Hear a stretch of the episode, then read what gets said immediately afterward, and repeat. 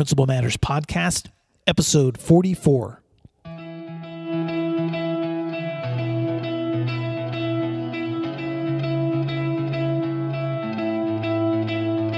Guess what?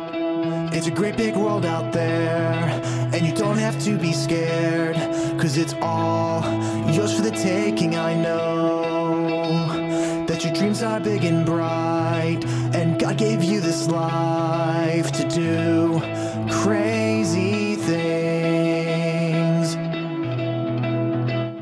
Hi, Principal Matters listeners. This is Will Parker, principal from Skiatook High School and host of Principal Matters, the School Leaders Podcast, where each week my goal is to bring you innovative, inspiring, and imaginative ideas for improving your own school leadership. I hope you're doing well. This week, I want to share with you about learning from challenges. If you're like me this time of year, is you're at least at the time of this recording, we're getting close to the end of a first semester, uh, hitting into the time of November. And usually it's this time of the school year where we begin to feel what I call the crunch. Um, and I want to talk today about how do we respond to the, the challenges and what lessons do we have from the more difficult times of school, uh, not just the times when we're, we're celebrating. If you would like to listen to other podcast episodes or check out free resources for school leaders, you can visit my website where there's hundreds of blog posts and other resources like this one at williamdparker.com. Today, I want to first just start with a story. Um, I can remember my very first year of teaching, which was um, almost 24 years ago. And I can remember I was a high school English teacher in my 20s, fresh out of college. And one day I walked into a boy's bathroom that was reeking with smoke. Uh, there were a couple of boys standing at some urinals, and one of them had dropped a lit cigarette at his feet. I didn't know his name. This was a large school with uh, approximately 1,300 kids. Um, but I told him uh, he needed to grab his bag and follow me to the office. And all the way there, he was talking. Uh, this was my first time as a young teacher to have caught a smoker in a bathroom. Uh, I don't think it was his first time to have been caught being in trouble at school because he was an amazing talker. And I was green enough for him to have me utterly confused by the time we got to the office. He began to say things like, I don't know why you're taking me to the office. It wasn't me. I don't know who that was that dropped that cigarette down there. There were guys in there before me, and those guys smoke in there all the time. And I promise that wasn't me.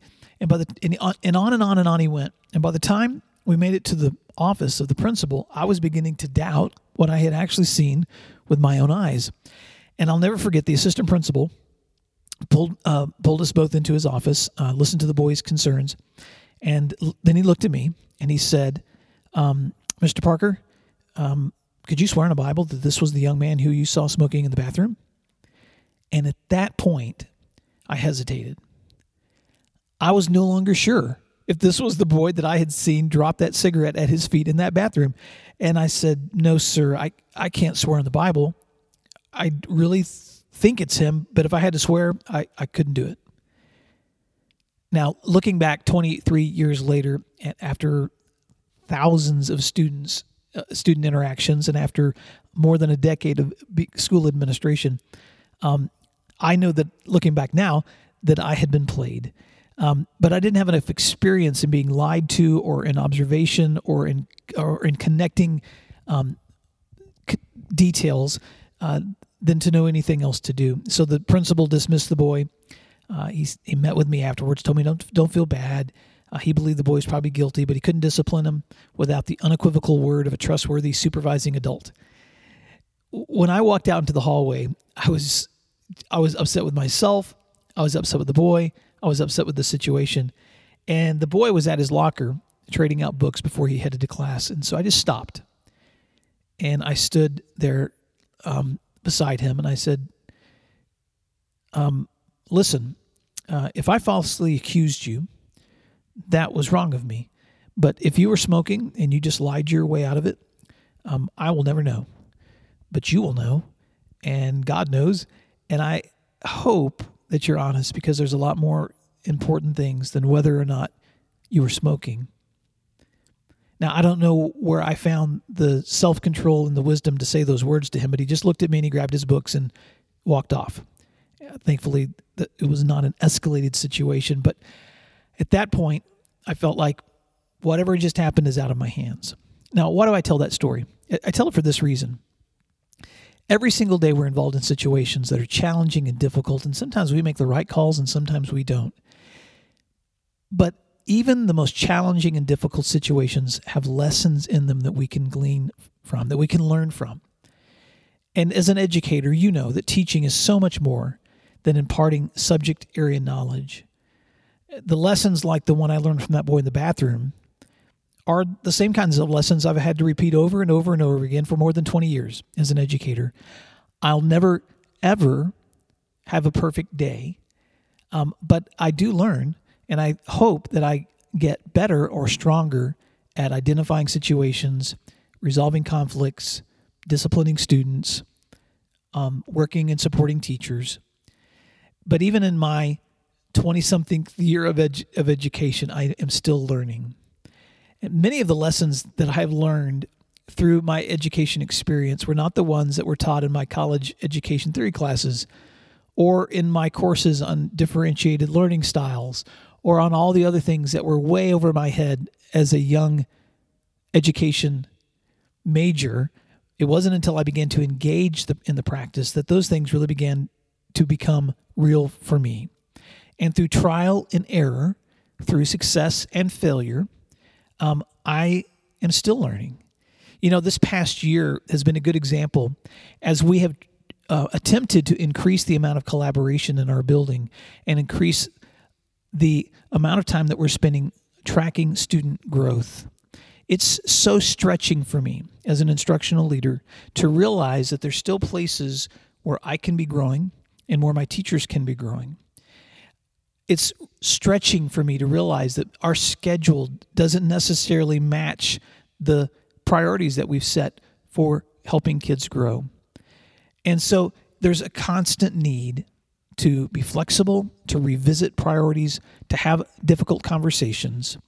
But if we refuse to be stretched, or if we refuse to keep moving forward whenever there's a challenge, then we refuse to grow. So, what are ways that you're being stretched today in the ways that you work with students or the ways that you work with your team? If you're not facing any struggles right now, then it's very likely that you're not growing. And if you're an educator and you're an educational leader, you know that struggle is inevitable. It comes with the territory.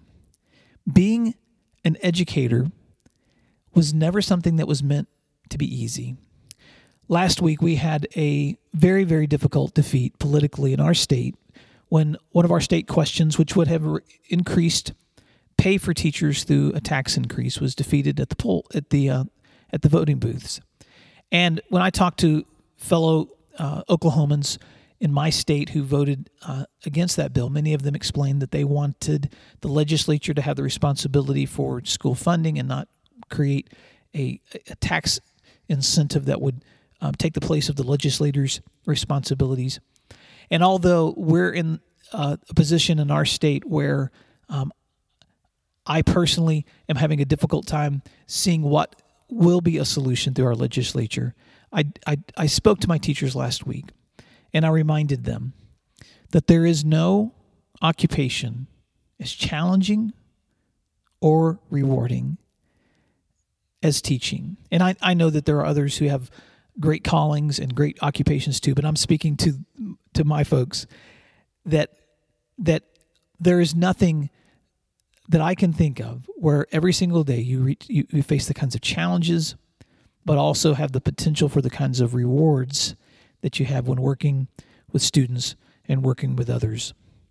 Sometimes the most uncomfortable scenarios can push us uh, to our next levels in learning.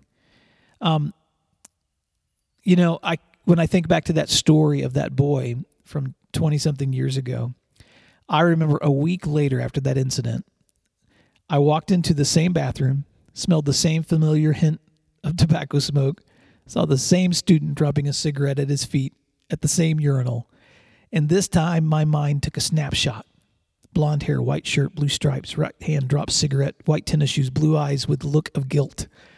I memorized the entire scene immediately and reported it immediately. There was no argument, there was no complaint. He just grabbed his bag and followed me to the office to get his discipline. I learned in that scenario of failure and success how to memorize a scene, how to capture details in my mind when I'm working with students so that later I can repeat them specifically, like a policeman or a detective does when they're working their job. That's just one example of the rest of the story. So I want to ask you this question today What challenge or challenges are you facing right now?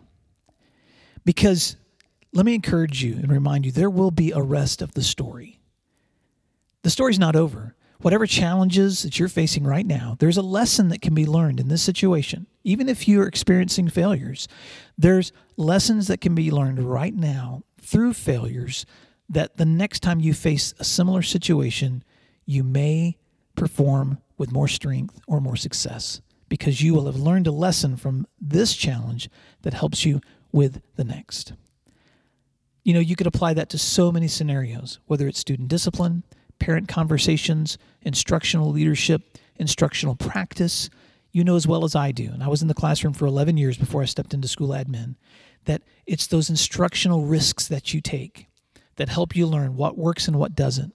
And it's the same thing with school leadership. Today, you're facing challenges, and it will be the risks that you take, it will be the successes and the failures that help you grow.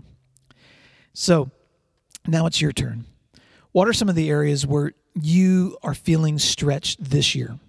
Is there a lesson that you're learning through the process that could also be a lesson that's helping you grow, and maybe one that you can share with others around you so that they can grow too. Some days, it's the little triumphs that we need to celebrate. Even little triumphs like learning how to memorize a scenario when you're catching a kid smoking. Uh, but more importantly, what are the lessons that we're learning so we can help kids be successful in our schools?